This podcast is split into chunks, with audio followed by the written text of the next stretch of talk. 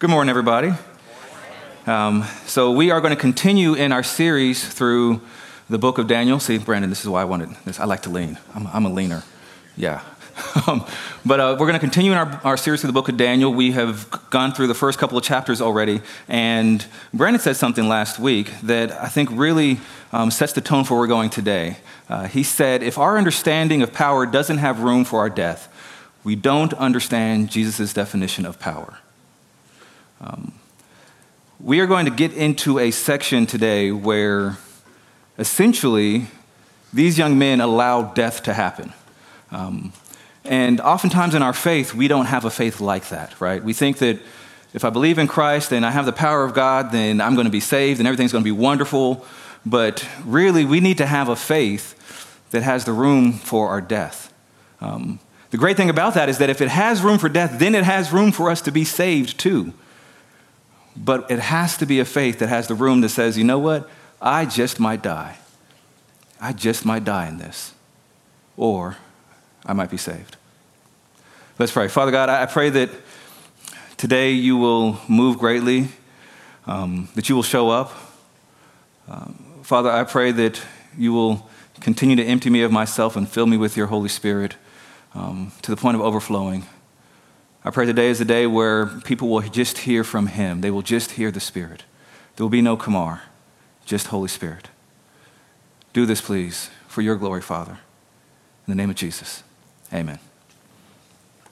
All right, so we are now in Daniel chapter 3, and the great thing is that Brandon has set a precedent for me. Um, he's established that we are now allowed to preach in Edgewood without ever reading the Bible, um, because you can have entire scripture passages and not read them at all, apparently. Uh, that's what Brandon does. So I'm going to do the same thing. but, well, I give him a hard time. But no, I, what it is, is this is a story you kind of heard before. And so I'm going to summarize it. If you're not familiar with Daniel chapter 3, this is the one where they talk about the three Hebrew boys in the fiery furnace, which I think is unfair because they were probably at least men, if not, you know, possibly even middle aged. We don't know exactly when this happened in the story of their time in captivity. Um, it could have been just a, a, few years from the last time we, we picked up from the dream. It could be that it's been a decade even. But they're not little boys. Like, these are Hebrew men, okay? And, and they're in this situation where Nebuchadnezzar is coming out from that dream he had, right? And, and Daniel interprets the dream and he's like, okay, you know what? I'm going to celebrate. I'm going to make this wonderful golden statue of me. And everybody's going to have to bow down to it. And, and, the chapter, as you read it, one commentary I was looking at was saying it's almost like a, a comedy sketch, kind of like maybe if you're familiar with Monty Python. Like, it's kind of like that because you just have these repetitions where eight whole verses are just dedicated to listing the instruments and the clothing and the officers there. So it's like over and over again, and all these people. Oh, and then all these people again, and then all these clothes again, and then all these instruments again, over and over and over again. But the gist of the story is just that, that, that he builds this statue and he says, okay, everybody, when you hear the instruments, bow down to it.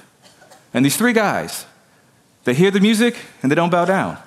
And there were some haters around because there's always haters everywhere. And these haters are like, hey, we see these Jews, they're not bowing. Let's go tell the king. So they go and tell Nebuchadnezzar, and then once again you hear this whole listing of all the instruments. They listed like four times. Oh, and then all the instruments again. And Nebuchadnezzar's like, is that true? You guys didn't do this? No, we didn't do it. Well, well, well, well, why not? Well, because, you know, that's not what we believe. That's not what we're going to do. Well, who can save you? Who can save you from me? Who can save you from my furnace? Well, we're not even going to answer you with that one, King. It's not even worth our time. But just know we're not afraid of you. So he heats up the furnace. He gets his people to throw them in. And, and the people who are taking them into the furnace, they get swept up in it and they die in the, fire, in the fire of the furnace, essentially. Um, but they're saved.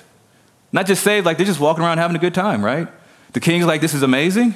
This is amazing. I mean, we threw three guys in there. I, am a king. I'm not good at math, but I'm pretty sure I can count to three or four. And I feel like we only threw in three, and there's four there now. And they're like, yeah, you're right, king. And he's like, hey, come out, guys. This is awesome.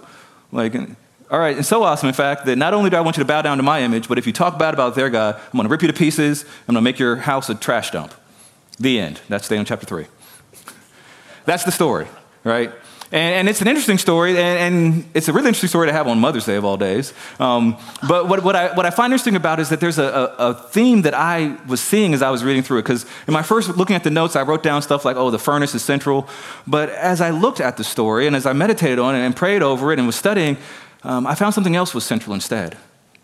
The, the, furnace is there, yes, but the center thing is that this, there's this sense of, of closeness This, this sense of belonging, this sense of, of, of accepting things the way they are, of, of, of, grabbing onto them. And in fact, the one word I can think of that actually reminds me of really of, of moms. Like my mom's here today, and I'll tell you that we are very, if you didn't know this, I come from a family that likes hugs.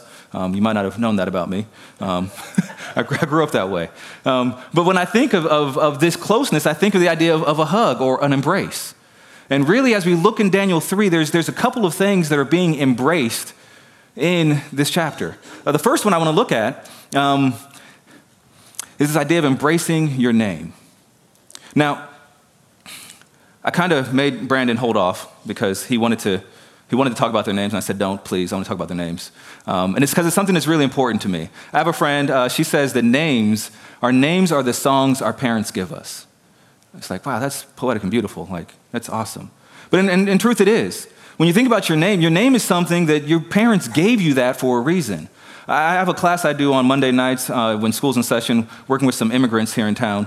And I have a, a married couple, husband and wife, and they're working on getting their green cards, um, hoping to one day be citizens. And the wife was telling me a few weeks back, she said, Yeah, I'm working on that, and somebody told me I should change my name so I can have a more American sounding name. I was like, What? That's craziness. What are you talking about? And I wrote down all my kids' names. I'm like, these names. You think I'm, I'm, an American? My name's Kamar. Like, what are you talking about? Um, and her name is, is Ixtel. Uh, it's, a, it's an Aztec name. It's actually an important family name for her. She was telling me how every one of the girls in her family, they all have their names start with the same three letters because um, that's like their, their family thing they do. I'm like, it's a beautiful name. Don't change your name. Her husband's like, well, I should change my name. People don't like my name. And I forgot it. I'm bad at names. I'm like, I forgot your name. What's your name? It's like, my name's Jesus. People don't like me being called Jesus. I'm like, what? We love Jesus. They got a problem with your name being Jesus? I'm like, plus, his name wasn't even Jesus. He's like, it wasn't? I'm like, well, technically, his name was Yeshua, which is kind of like the English name Joshua. So if you know anybody named Joshua, they got the same name as you. He's like, I got a Joshua at work. We got the same name. I'm like, yeah, don't change your name. That's your name. It's a beautiful part of you. You should, you should own that. You should know that. You should hold on to that. And with these three young men, what we see is that they have names that mean something. All throughout this chapter, 13 separate times we have their Babylonian name mentioned. Like I said, it's a bunch of just repetition.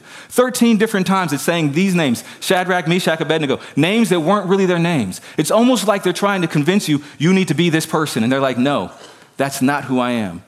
I know the names that I was given. In fact, let's look at their name. The first one, Hananiah. Hananiah means God has favored. You can almost imagine his mom just, just holding him, right? And just looking to her husband saying, Look at this.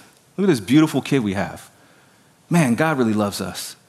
He has favored us by giving us a son like that. Or another one, Azariah.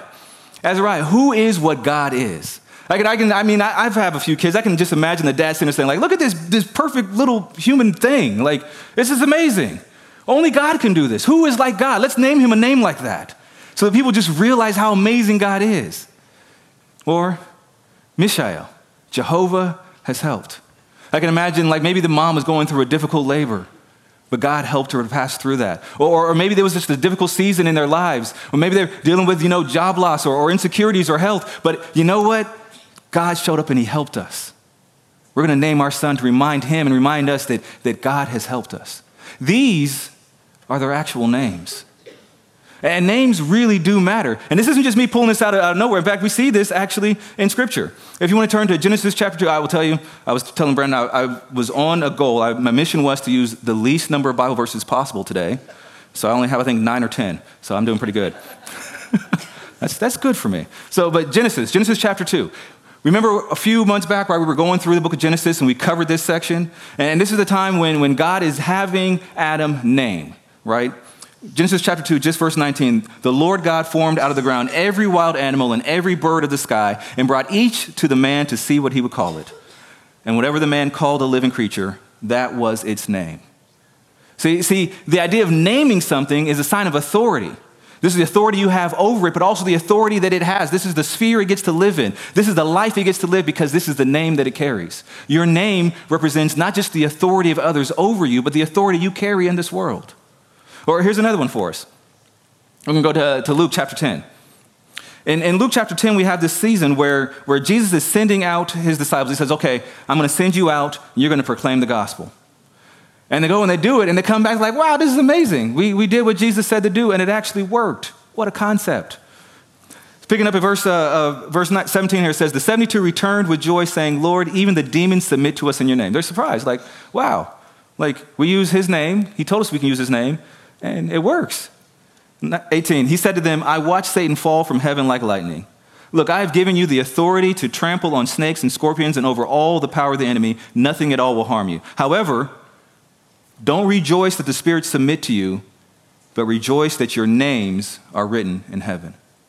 He says, You've got all this power, you've got all this, this, this work you can do now because of the power of my name, that's great, but you should be more excited about the fact that you have a name that is being remembered in heaven, that is written down and recorded. Because not only does you have authority, but you also have belonging. When I think about my name, it also tells me where I come from, where I belong. What is my home? What is my family? Well, what's my name? And Jesus is saying the same is true of you. Yeah, you can do these things here because I sent you to do these things here, but you also have a name. And I record that name. And it's written somewhere very important. Rejoice in that. There's another one, Revelation chapter 2. Actually was hanging out with one of our friends, uh, Ron, and he mentioned this um, as one of the most important, exciting things to him. I was asking him about, you know, like, what are, what's the most important name to you? What's the most important name you carry? The most important thing about you? And Ron actually quoted this at me, uh, Revelation 2.17. Let anyone who has ears to hear listen what the Spirit says to the churches. To the one who conquers, I will give some of the hidden manna. I will also give him a white stone, and on the stone a new name is inscribed that no one knows except the one who receives it. You have a name that you likely have never heard, and it fits you perfectly. And if you are in Christ, one day you're going to be in his presence. He's going to give you a little stone, like, here you go. You've been waiting for this. Here's your name. You're going to have that, and you're going to hold that, and you're going to feel so much more complete than you've ever known. Because you're going to finally know what is my name? What has God always thought of me as being? Who does he call me? How does he call for me? That's my name. You have a name, and God knows your name, and He has set it aside for you. It's not just about authority, it's not just about belonging, but your name also says your destiny. I mean, think about that. You are destined to receive this. You are going to be in His presence. You're going to have this stone with your name on it. So nothing anybody else calls you really matters. Those names they want to give you, no matter how much they repeat them at you and say, This is your name, that's not my name. This is your name? No, I, I know my name. And in fact, we know that these young men, they, they really saw it that way because when we go to Daniel chapter, chapter 3 again, see, I got, yeah, I've got up there. Daniel chapter 3, verse 16. I'm going to read some of it, Brandon. Picking up at the second half of, of verse 16, it says, Nebuchadnezzar, we don't need to give you an answer to the question. They're saying, You asked us what God? We don't need to tell you. If the God we serve exists, then he can rescue us from the furnace of blazing fire, and he can rescue us from the power of you, the king. But even if he does not rescue us, we want you as king to know that we will not serve your gods or worship the gold statue you set up. It's almost like they're saying, Do you look at us? Do you not know what our names are? We have the names that say that, that who is like God. We have the names that say that He is the one who's going to help us. Like, like, do you really think we're worried about you? We know our names, Nebuchadnezzar. Because we know our names, we can endure whatever it is you're going to throw us at. In fact, the idea is that we must know our names if we're going to stand. They were facing a trial. They were facing death itself. And they said, but because we know what our names are, we can face that. We may have been here for God knows how long. You call us whatever you feel like calling us all the time. You have, you have given us these, these slave names, as it were, to try and put us down and put us in our place, but we know our names. Because we know them, we can stand. If we're going to stand, we need to know our names. We need to know who it is we really are.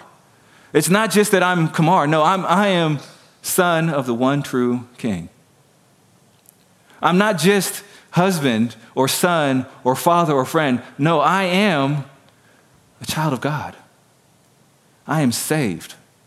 I am in Christ Jesus. That is who I am. I am a man whose name is written in the book of life. And so, whatever comes here, all right, bring it. I know my name. So, the first thing we need to embrace, we need to embrace our names. But they didn't just embrace their names, they also had an embracing of their place. Brandon has been talking about this, especially last week. He talked about this idea of, being involved, being where you are. So much of Christianity, unfortunately, has been about just separating ourselves from society, right? We'll just make our little safe little corner here. We'll make our own little entertainment industry. We'll make our own little bookstores. We'll make our own little community, and we'll just stay right here, and then it's safe. And while it's not bad to have Christian things, it is bad to think that my entire life should be Christian only. If I don't have non Christian friends, I am doing something wrong. And I tell my kids that. I tell my children that. Because the truth is, is that we should have non Christian people in our lives. We should be in the place. Uh, I have this, this book I've been reading through by this guy named William Stringfellow. Um, he's a white guy who moved to Harlem during the civil rights era to practice law, to say, I'm going to fight for the rights of people who don't look like me because they are my brothers and sisters in Christ Jesus.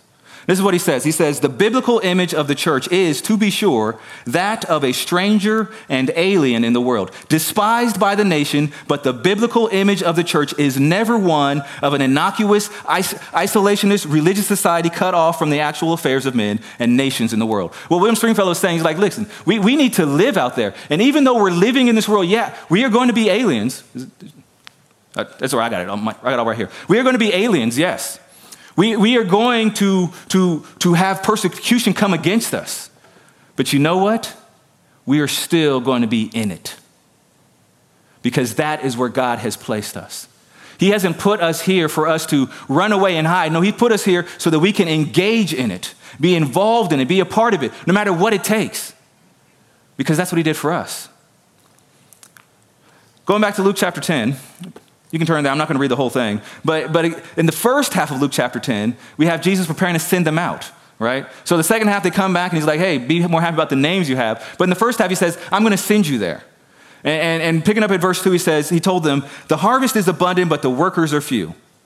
Therefore, pray to the Lord of the harvest to send out workers into his harvest. You hear that verse a lot. In fact, I even had somebody quote that verse to me a couple days ago. That's great. But now look at verse 3. Now go, I'm sending you out like lambs among wolves. Well, geez, great. that's, that's an impossible task. You're going to send us to be lambs among wolves. Well, what do you mean by that, Jesus? You don't really mean it's going to be tough like that. And then he goes on and says, so make sure that you don't, you know, don't bring a bunch of money with you, don't bring a bunch of clothes. In fact, just leave unprepared. Don't take stuff with you. Just go. It's going to be fine. You'll be all right. You'll see. That's what he says to do. He's like, just, just go. Go to the place I'm The place I'm sending is going to be hard. It's going to be difficult. You're going to have people who are going to say, I don't want you around me. I don't like you. You, you, you smell funny. You talk funny. I, I, who's this Jesus guy you're talking about? He's like, yeah, go do that. Go there. That's where I'm sending you. That's the place you are to go. I got another book that I've been, been looking at. Um, it's by this guy, Dominique DuBois Gilliard. Let's see if it works here. Yeah. Um, and in this book, he's, called Subversive Witness. He says, We're going to have to make a choice to do uncomfortable things. The Spirit empowers us to make this uncomfortable and inconvenient choice. We don't have to go necessarily. Like, I, I talk about my story, and, and, yes, I have to be standing here doing this. I have to be a pastor. I have to preach God's word. How do I know that? Because I know what happens when I run from God's call. I learned the hard way. I don't have a choice. I mean, I do, but I don't. I'm going to do what God said for me to do. But the truth of the matter is that even still, I do have a choice. I can choose to just keep on running until my whole life is ruined. We can choose to be isolated from the, the, world. And in fact, we can see how in so many parts of life we have chosen that as a church. We really have. I don't just mean Edgewood, I mean the people of God in America, the people of God in this world. We have chosen to not get in so many fights, to stay away from so many situations because we're like, you know what? That's just hard. They might misunderstand me, they might, they might take it the wrong way. Or maybe they won't talk to me anymore. maybe I'll lose my house. My kids won't have friends. I, I, don't, I don't know if that's worth the risk. So often we sit there and we say, no, it can't be that hard. But the reality is, is that we have to make hard choices. The good thing is that we have the Holy Spirit in us. So we can make these hard choices. We can survive these hard choices. The, the, the men we're talking about here, Hananiah, Mishael, Azariah, they didn't have the Holy Spirit in them like we do. And yet they still stood. We have even more reason that we can do this, but it's going to be hard. But we still should make that choice. We shouldn't shy away from it just because it's going to be hard. Because, see, here's the thing embracing place is not about being complacent or accepting everything, but it is about being present and not distant. I think a little bit about my experience as, as a parent. Um, I know it's Mother's Day, not Father's Day, but I'm not a mom. Um, but I can think about there have been times as a parent, and maybe some of you people out there can relate as parents, where because it got hard um, and I had a tough day, I'm a little bit distant from my family, from my kids. And I use the excuse, like, well, it's hard right now. I need some me time. But that's not what we're supposed to do. is it? We're supposed to sit there and say, oh, is it hard right now? Okay, I'm leaning in. I'm going to be present in this moment, even though it's hard. Oh, what the, the culture seems like it's, it's lost? Okay, I'm going to be present in the culture, even though it's hard. Well, I, think my community doesn't understand how to walk right, then I'm going to be present in my community, even though it's hard. Because that's what I'm supposed to do. It doesn't mean that I say that everything they're doing is right, but it does mean that I'm going to say, no matter what you're doing, I'm right there next to you. If you're going to do dirt, you're going to have to do it while I'm standing here looking at you the whole time, telling you, hey, that's dirt. You know that, right? I'm not going to just walk away from you. I'm right here with you. Embracing your place means really accepting that God put me here for a time such as this, so therefore I need to be here in this time. Because here's the thing when we? Ah, yeah, that's right. I don't know what's going on with that. But when we embrace our place, our lives become Ebenezer's future generations can stand on. When we embrace our place, our lives become Ebenezer's that future generations can stand on. Ebenezer stone, I don't know if you're aware of these things. In the Old Testament, you have this idea of something God has done is amazing. So we're going to put up a stone so we never forget it. That's called an Ebenezer stone. And usually the idea is that this is a stone that you, you put up to just look at the stone, right?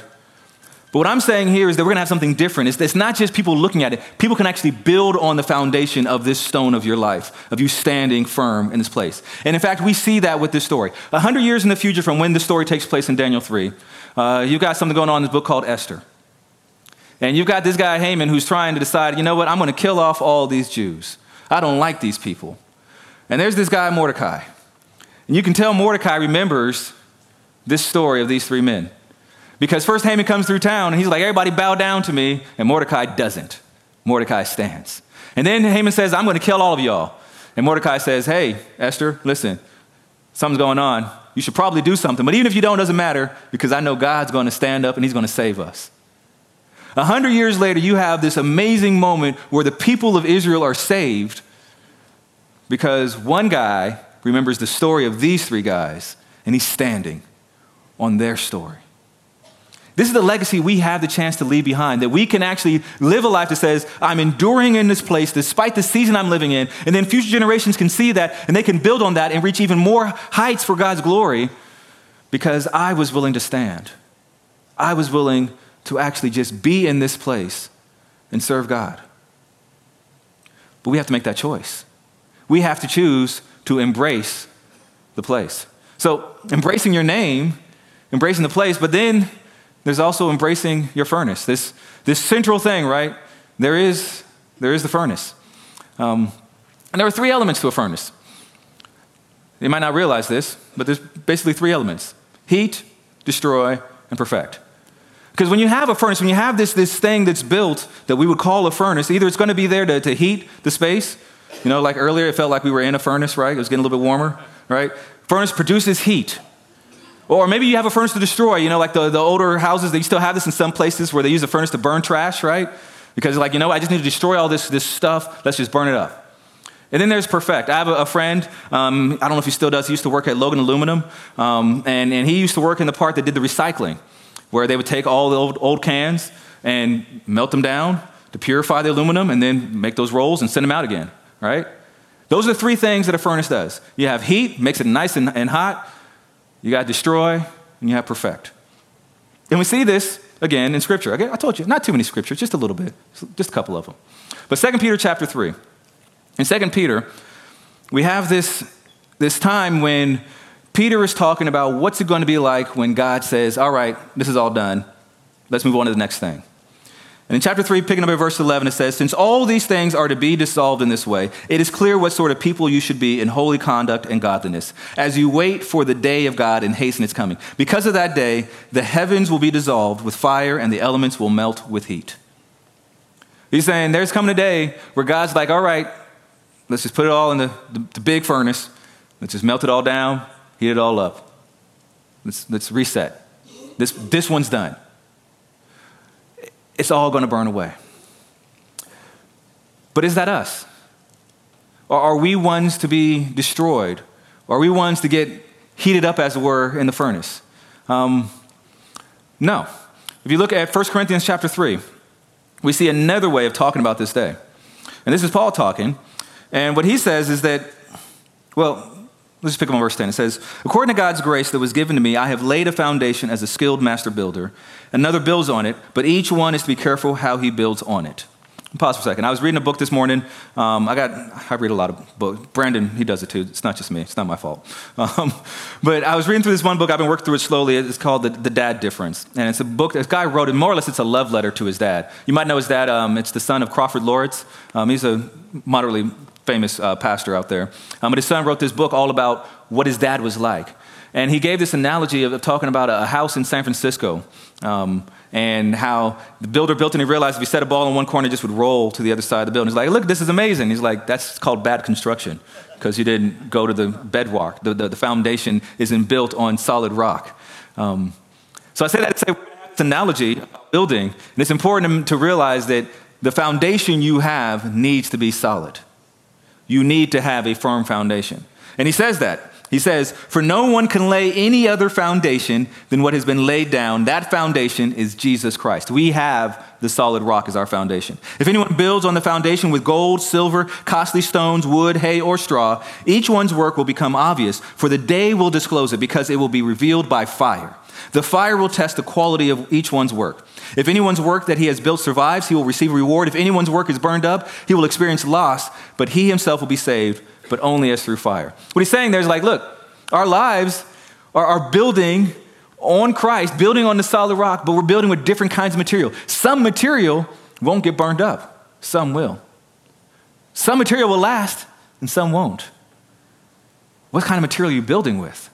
The, the furnace is coming, but, but are you building things that will last? And the great thing is that if we are in Christ Jesus, we are building things that will last because we're building, as we said before, empowered by His Holy Spirit, embracing Him, and we are building things with gold, silver, precious stones, platinum, even. I mean, they didn't mention that, but I like to think platinum. That'd be great. And it will last. In fact, the fire won't destroy it, it'll make it even better. Fire purifies things like that, it doesn't destroy it. See, for God's people, the furnace doesn't burn, the furnace doesn't destroy, the furnace perfects. There are furnaces we have in our lives. Um, again, I've never been a mom, but I can say from observational experience that I think it's safe to call motherhood uh, a kind of furnace. There's a lot of tough times involved, possible heat, possible destruction, especially of your house and your stuff. Um, and there's all kinds of chances for you to sit there and say, This is too much. I don't want this. Or maybe, maybe your job is a furnace. You've got a boss that really should be in jail, but he's not. and you're stuck working for them day, day out. Or, or maybe your community, maybe you live in a neighborhood that's like a furnace. Because, you know, it wasn't that bad when you moved there, but man, something moved in and it's just not safe feeling anymore. It feels like a furnace there. Every time you turn around, something bad's happening just right down the street from you. Maybe your relationships are furnaces. And, when we have these things, if you look at them, if you're honest with yourself, you have furnaces in your life. We all do. And my gut reaction is I don't like this, let's run. That's me. That's, that's Kamar, the human being. That's the flesh. Maybe you're not like me. Maybe you enjoy being in furnaces. But I, I tend to want to run from them. But that's not what we're supposed to do. Because the truth is, is that I, I want to run from this thing, and the reality is this thing, it won't hurt me if I'm in Christ. It won't destroy me. It will only make me better. It will get rid of all that mess I shouldn't have and perfect me if I'm in it. Motherhood is a furnace that can indeed perfect you. A bad boss is a furnace that can indeed perfect you a rough neighborhood, uh, an, an unwonderful situation that you're living in, it can actually truly perfect you if you let God use it for His glory. But so often we think that the, the way we get out of this is that we've got to, we've got to run. And we, forget, we fail to realize the purpose of the furnace is not for us to, to find comfort, but for us to do like those men and preach Christ. The question I have for you is, is what testimony are you sharing from the furnaces of life? Because that's what it's about. These men, they went into the furnace, and from in the furnace, they declared the gospel of Jesus. They didn't have to preach anything. They just had to stand in that place and then go into that furnace, embrace the idea they're being. They didn't fight, they went. The furnace, it killed the men who took them there, but not them. They stood there. And in standing there, the gospel was proclaimed. What sort of testimony are you giving your furnace? Are you even doing that? Or are you just complaining all the way to it, complaining in it, and complaining after it? That's not a testimony. Sure, God brought you to it, He brought you through it, He brought you out of it, and you came out and, and you don't f- smell like smoke and fire, but, but all you're doing is complaining. All you're doing is spewing essentially sulfur from your mouth. And people, they're not getting what they're supposed to get. What sort of testimony are you sharing? When we look at verses 16 and 18 again in, in, in Daniel, what we see is their testimony was look, we know what sort of God we serve. We're going to be all right whether we live or die. We don't even have to answer you. Our testimony is our life. Because the secret to the furnace is He is with you in it. At first, I had to say He is in it with you, and I realized no, it's got to say He is with you in it. Because to Him, it's more important that He's with you than that He's in it. That's how you survive in these furnaces. That's how you make it. It's not because you're so smart, or you have some plan, you put on some special fireproof clothing. It's because Christ is with you. He is with you. And that really brings up the, the, the last embracing point. Um, I, got it from, from this book. I know a lot of books, but Eugene Peterson, he did the message paraphrase. Um, in this book he has here, uh, Under the Unpredictable Plant, it's actually all about being a pastor, um, looking at the book of Jonah. And he said this he said, "A Storm is the environment in which we either lose our lives or are saved. There is no cool, safe ledge on which to perch as spectators. There are no bleachers from which to enjoy the lightning and thunder, the waves and breakers of the storm. We are in it.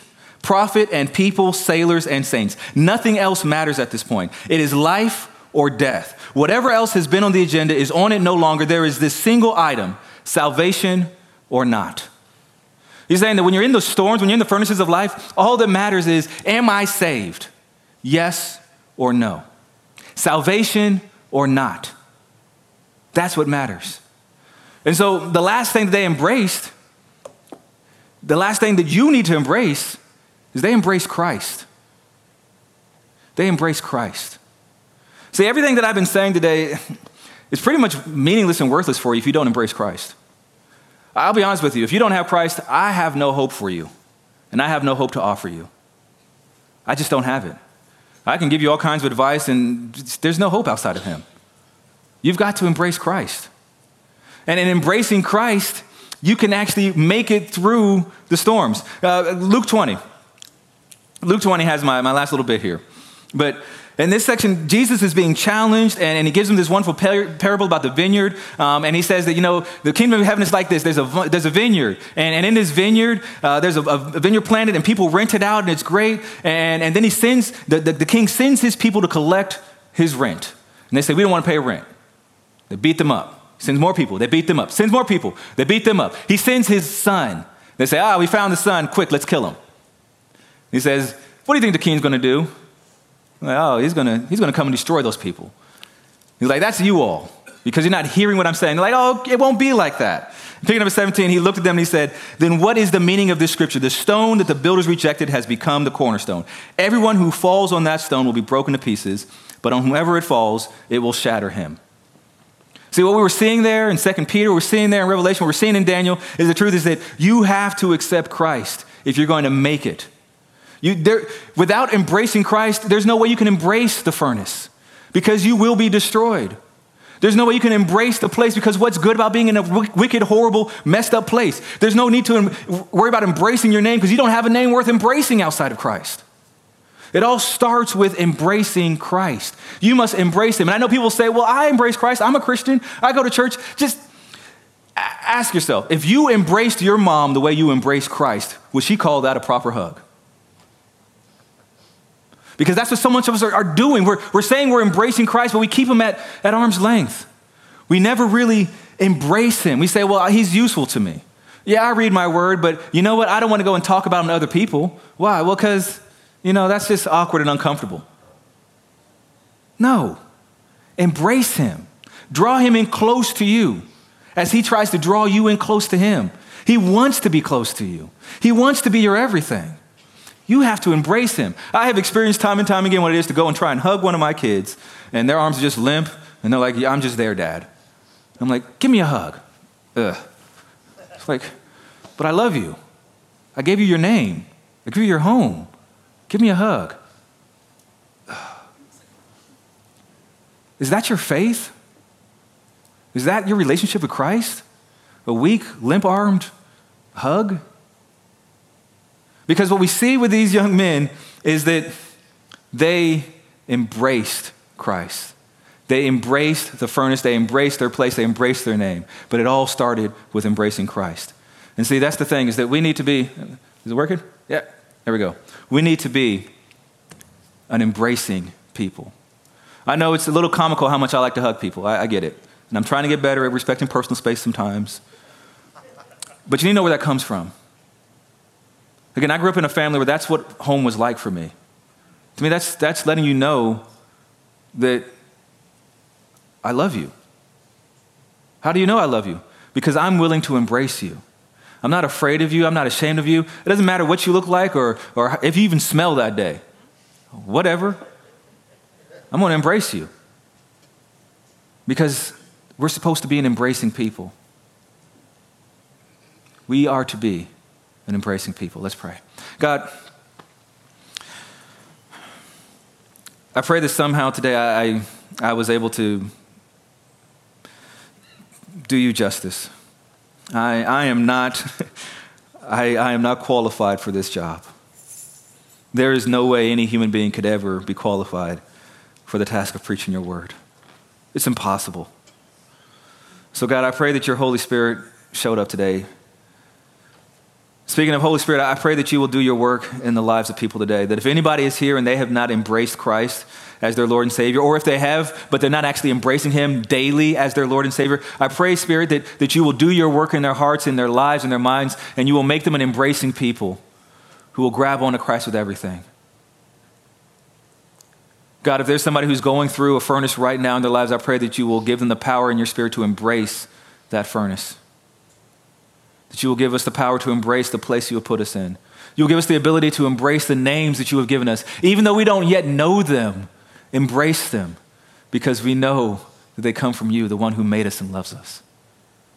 Father, be glorified in us as we are an embracing people, please. Not that Edgewood may grow, not that we'll have nice stuff, not so that America will be saved from moral decline. No, do this for your glory, please, God. Do this because you love us and we love you. May we be an embracing people for your glory, please. In your son's name we pray. Amen.